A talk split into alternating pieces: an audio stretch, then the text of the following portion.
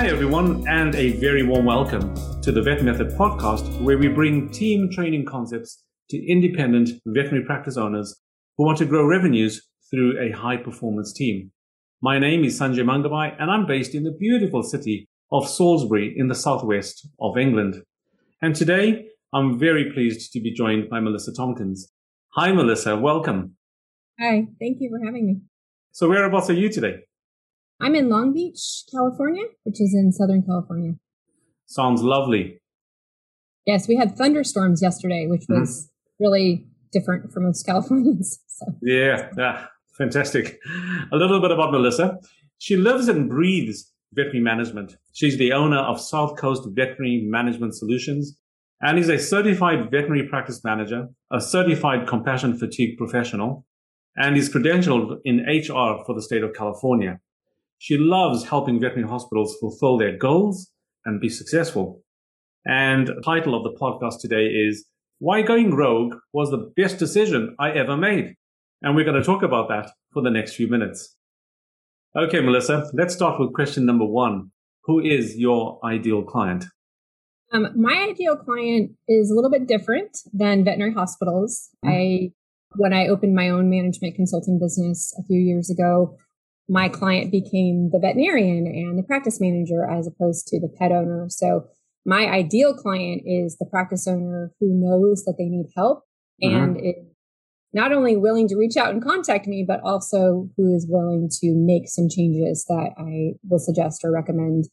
And my ideal client is that doctor who really wants to make their practice stronger and use my skills and my knowledge and my resources to be able to do that and that that is my ideal client uh, as opposed to the pet owner that it used to be. And it's just slightly for me over the past few years. Yeah. Fantastic. So basically it's practice owners who may be frustrated in some way and who also recognize that you know things need to change and they need they need some help to make that change. Because after all we're not trained to manage practices. Practices become really chaotic and very time poor and things can get quickly out of control. As happened in my practices, I have firsthand experience of that. So maybe not feeling the love as much as they as they used to. it changes when you own it. Absolutely. Perfect. That leads us nicely on to question number two. What's the biggest problem your clients face and how do you help them solve it? I think that since I I sort of have devoted my expertise and knowledge and training and everything to practice management, it there's not one problem. there is a uh-huh. lot of problems in practice management.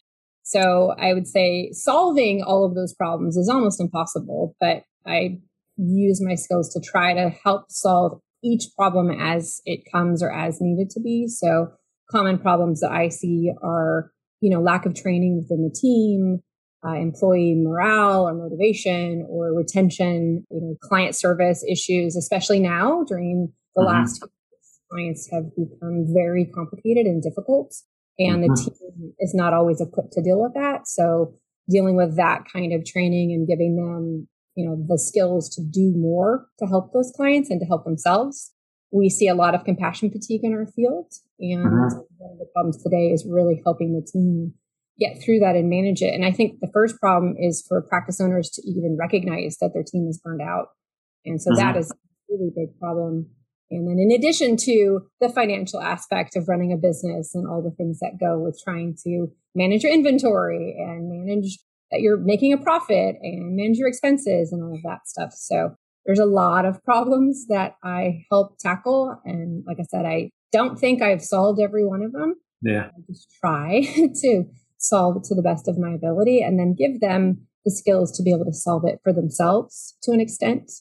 I am a very hands-on practice uh, consultant. I don't uh-huh. believe giving you a list and then walking away and letting you figure it out for yourself. I want to help the hospitals deal with those problems. And when they have a practice manager, it's awesome because then I can help them and take some of the things off their list that they can't get to. So uh-huh. I would say solving those extra problems sometimes is actually possible Sometimes it's not, but sometimes it absolutely is when you can help them as a team. Yeah, absolutely. You've touched on so, so many things there, Melissa. You know, practice is complicated these days. Modern practice is complicated. And you talked about having to deal with multiple problems And the thing is, they have those problems happen simultaneously, you know, and there's so many distractions for your time and you don't have time to do everything. And then for me, that easily leads into this thing, this overwhelm and this burnout that you talked about because so many problems to tackle and it's hard to know where to, where to start. And you do things, you know, if, if you're anything like me, you know, haphazardly kind of thing. Question number three. What are the typical symptoms people experience with that problem? You know, their pain points. I think that stems, symptoms, and kind of already mentioned, I guess, is the burnout and the stress and the compassion fatigue, this, uh, especially with a practice owner who's trying to, you know, hold their business together and make sure they can pay their employees and having all the business entity end. In addition to what veterinarians, you know, struggle with, just the emotions and working with the animals and working with the clients. And I, I think most of the symptoms I would see would actually be kind of physical, uh, as far or emotional that mm-hmm. they're feeling that stress and burden, and it's because you know practice management is very difficult, and it's definitely not easy. That's, or everybody would do it, and everybody would totally you know do it fantastically, but it's not easy, and so it is a struggle. Mm-hmm. And I mm-hmm. think I see it kind of in the burnout and the overwhelming nature, you know, that hospital leadership and even the team are experiencing. Mm-hmm with being so busy right now, the way the mm-hmm. hospitals are. I feel like I see it as a physical symptom actually. And then of course, you know, right now I think a lot of hospitals are doing well profit wise because mm-hmm. there's just so much business. I mean, they're turning away clients. I know a lot of hospitals that are no longer able to accept new clients because they're just so mm-hmm. busy. And so I feel like the profit is there, but the question is, will it be there a year from now? You know, that, mm-hmm. that kind of thing. So all the leadership still has that worry too. So I mm-hmm. feel like there's a lot of emotional and physical symptoms yeah. what leadership is dealing with today as far as what the problems are that we see in veterinary practice management. Yeah, absolutely. You know, I echo all those things that you said. I think the symptoms are, you know, emotional, mental, as well as physical. They eventually become physical. I think if it goes unaddressed for too long, you know, some stress is good, but there's this all this negative stress that we feel, and we don't know how to how to handle that, how to cope that, or how to maybe even how to slow things down. Um, yeah, this, you know, no one teaches us about emotional intelligence and recognizing when we have, when we're going through these problems, you know. Yes. I, I really feel like schools could do wonders if they mm. taught intelligence in, yeah. I don't know, even elementary school, you know, just basic stuff. If we learned that when we were younger, we would be so much more involved as adults. Mm-hmm really feel like you kind of hit that on the head with that term because it's so true. So true. Absolutely. Okay. Thank you for that, Melissa. Let's go to question number four. What are the common mistakes that people make when trying to solve that problem? You know, the things they thought might work, the things they try but fail. I think a couple of mistakes I see, especially in like the practice management side of things, is one, reacting to one situation and making a huge change because of it. And sometimes it could be necessary if it's a safety thing, you know, like a dog escaped because you don't double leash or something like that, that there's definitely a safety component to it. But what I see a lot is that one client complains of something and then an entire protocol is now different. And I feel like they're being reactive to things without stopping and, and really analyzing, okay, is this likely to happen again in the future? does something really need to change? And I think that's where most leadership in veterinary hospitals don't necessarily stop to do that and they make a quick change. And the thing that confuses the employees a lot of the times, you know, the team members don't know what protocol to follow because something has changed so fast. They don't even know exactly why it's being changed.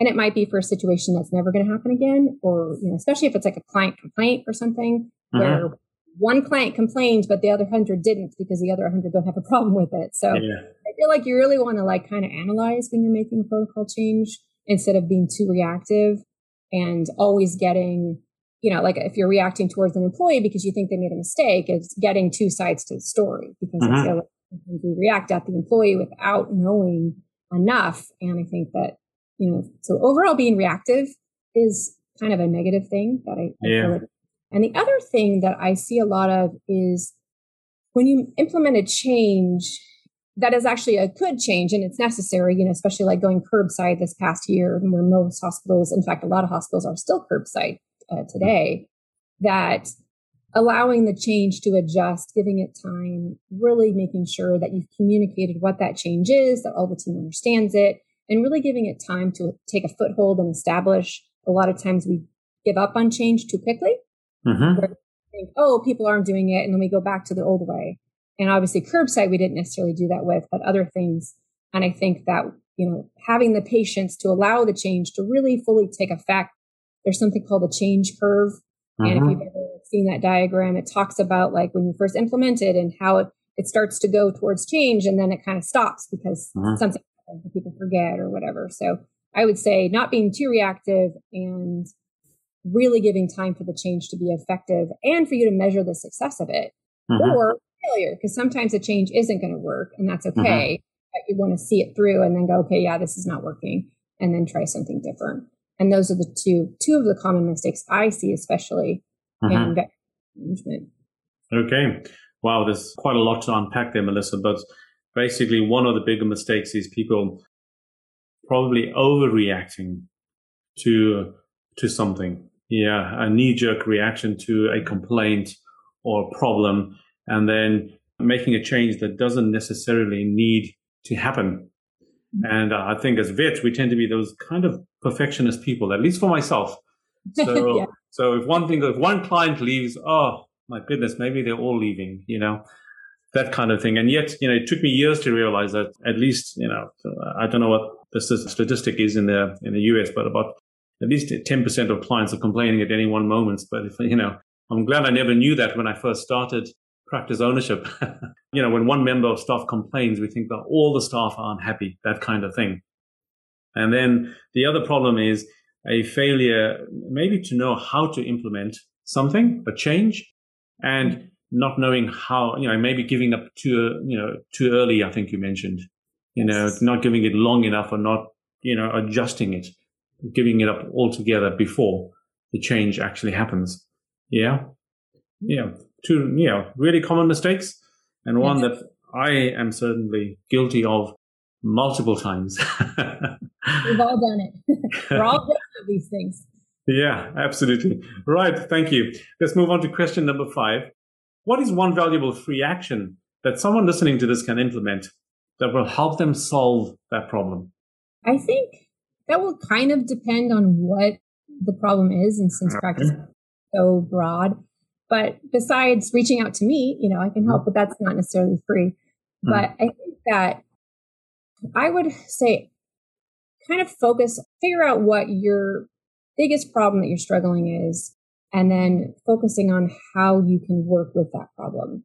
So if your biggest problem is recruiting team members, you know, taking action, trying to reach out to have a recruiter help you. It's a free action for you to go and look it up and things like that. Mm-hmm. If your biggest problem is team training, well, go and figure out how to implement a phase training program. And the free action is kind of like recognizing where the problem is and just knowing that there's resources that you can use. And a lot of those resources are free. You can uh-huh. probably download free templates for like phase training. Uh-huh. So phase training for those who might not know is basically training a new employee in phases uh-huh. rather than starting them on day one and expecting them to learn everything. You kind of say, okay, on day one, we're going to do these things. And it's a checklist that you kind of check off. And usually that's like basic orientation stuff. And then you have during their first week, you want them to learn these things. And usually it's about, you know, two months, maybe 30 days to 60 days of written phase training mm-hmm. where every week they're learning new things. And mm-hmm. you can't always follow that system perfectly because not everything happens in a given week. You may not mm-hmm. do having a technician that you want them to prove that they can do, you know, x-rays or something. You might not have x-rays during that time period. So it doesn't mm-hmm. always work perfectly. But I mm-hmm. would say starting the training is really focusing on how you can track your team members' success in their training and using phase training is a way to do that. And you can download different documents and templates that can help with that. And then you can kind of tailor them to your own needs. So those are sort of, I guess, free tips to kind of help. It just, like I said, it really depends on what you're struggling with. Mm-hmm. There are all sorts of resources for practice management. Mm-hmm. The other, the other free tip I will give you is find a practice manager if you're struggling yeah. practice yeah. management mm-hmm. and you don't have one because one of the mistakes I've seen veterinarians do a lot is looking at the expense of a practice manager and thinking they can't afford one without mm-hmm. recognizing how much money they could actually save having one. Mm-hmm. And that mm-hmm. goes into the time that the doctor spends practice managing. I saw a stat a few years ago that was like for every hour that you're practice managing, you're losing like $140 or something like that. And so thinking of it as when you are practice managing your hospital, you're actually losing money. Absolutely. Yeah. Money seeing clients and doing surgeries and all of those things, or maybe getting some rest and mm-hmm. taking yourself. So I would say that that would be another free tip I would give you. yeah, that's an, that's an sorry, carry on. No, no, that was it. And that's an important tip, Melissa. So what we talked about, what you talked about is figuring out what your biggest frustration is. So maybe taking the time to stop and just think, what is it that you're struggling with the most? And then you mentioned that there's loads of free resources out there once you know what you're looking for. Okay. And at the end, you talked about having a practice manager. And that was something that was life changing for me. And if I may just add, you know, let them be a manager. Don't, don't just hire them to be an administrator let them make some decisions and let them manage so that the vets can do, or the owner, if he's still a clinician, he can do what he's best at and, and leave the rest up to the manager. That was a really valuable tip. Thank you, Melissa. Great. So let's go to question number six. Only two questions to go. what is one valuable free resource that you can direct people to that will further help with oh, yeah. problems? So obviously, most of you have probably heard of the American Animal Hospital Association. They mm-hmm. have a lot of practice management resources. You may have also heard of the Veterinary Hospital Managers Association, the uh-huh. They also have resources. Some of them do require membership, so uh-huh. you might need to be a member to access some of those things. But uh-huh. I do recommend, you know, that it, you become a member, whether you're a practice owner or a practice manager, so that you can get those resources and all that information. They have a ton of webinars and educational uh-huh. components and training that really help. Uh-huh. There so, you know, sometimes the state, your state VMA or uh-huh. even the local VMA to your area. I know uh-huh. our California Veterinary Medical Association is very active. We have a huge network of people asking questions, sharing information, and uh-huh. our VMA has a lot of really good tips as well. And especially with COVID, I feel like it was really nice to have resources that you could fall back on to figure out what to do. What are hospitals doing right now? You know, and I feel like there's a lot of resources within your state and even local area, depending on the state, uh-huh. active it is. Uh-huh. There is there local networking within your colleagues. There's a lot of Facebook groups for veterinarians, for practice uh-huh. owners, managers, and there's a lot of, I would say, communication. And I think that's one thing that I'm very fortunate being in Southern California, probably because our traffic is so bad that when you're a distance from people, it's not, you're not competing against them because they're not there's no competing when someone has to sit in traffic for an hour to go to their hospital, even though it's only like 15 miles down the road. What I've seen is a huge collaboration and people getting together and really sharing, you know, not trade secrets, but information mm-hmm. on struggles they're having and problems they're having. And so I feel like the networking in your local community or even on some of those other Facebook groups is really instrumental to helping. And mm-hmm. sometimes it's just nice to know that other people are struggling with your same exact problem. Mm.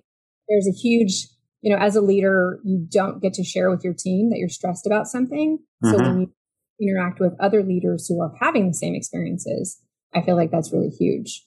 And I feel like you can kind of utilize all those different sides. And obviously, the, I forgot about the AVMA, and probably because I'm not a veterinarian, they're not always my first resource, but they have so many awesome resources that mm-hmm. I've given a lot in some of my presentations that I've given to kind of fall back and hey, who has you know answers to this? And so I'd say the AVMA is another really good resource to answer your questions and give you some information. Fantastic, Melissa. You mentioned some really good resources. AHA, the AHAA, the VHMA, AVMA as well, AVMA, AVHA, I think it is AVMA or uh, something like that. But um, yeah. you've got loads of really good resources on your website. So I just wanted to draw our listeners' attention to that. And they can find that at South Coast Veterinary Management Solutions.com.